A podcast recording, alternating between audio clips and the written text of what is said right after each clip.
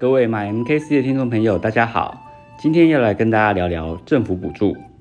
我们都知道，COVID-19 带给全球前所未有的冲击，许多人被迫减薪裁员，而我国政府也推出了许多纾困振兴方案，诸如薪资的补贴、研发补助、针对企业的优惠利率贷款等等。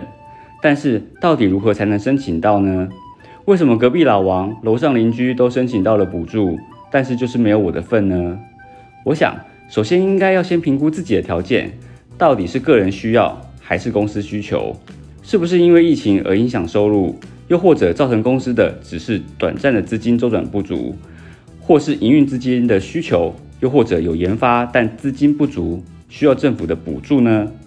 其实，除了因为疫情而增加的纾困振兴补助之外，政府原本就有许多的补助奖励计划，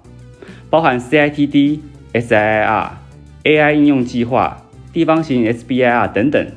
首先要做的是要分辨自己公司的类别，究竟是制造业、服务业、文化产业或是传统产业等等。不同的属性会对应到不同的所属主管机关，才能够进一步找到适合的奖励补助计划。举例来说，有些业者为了资金的需求，原本没有从事研发的工作，硬是想出了也许公司可以研发的内容而提出补助申请，结果肯定是不如预期的。这是因为目前研发补助大多需要先提出内容的规划，申请资格虽然不高，但难的是研发内容实际执行的可行性。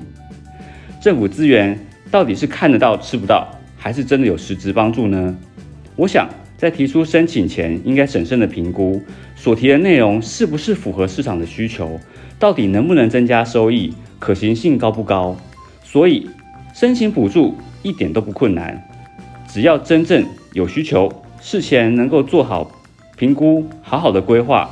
相信都能够顺利获得政府的奖励补助。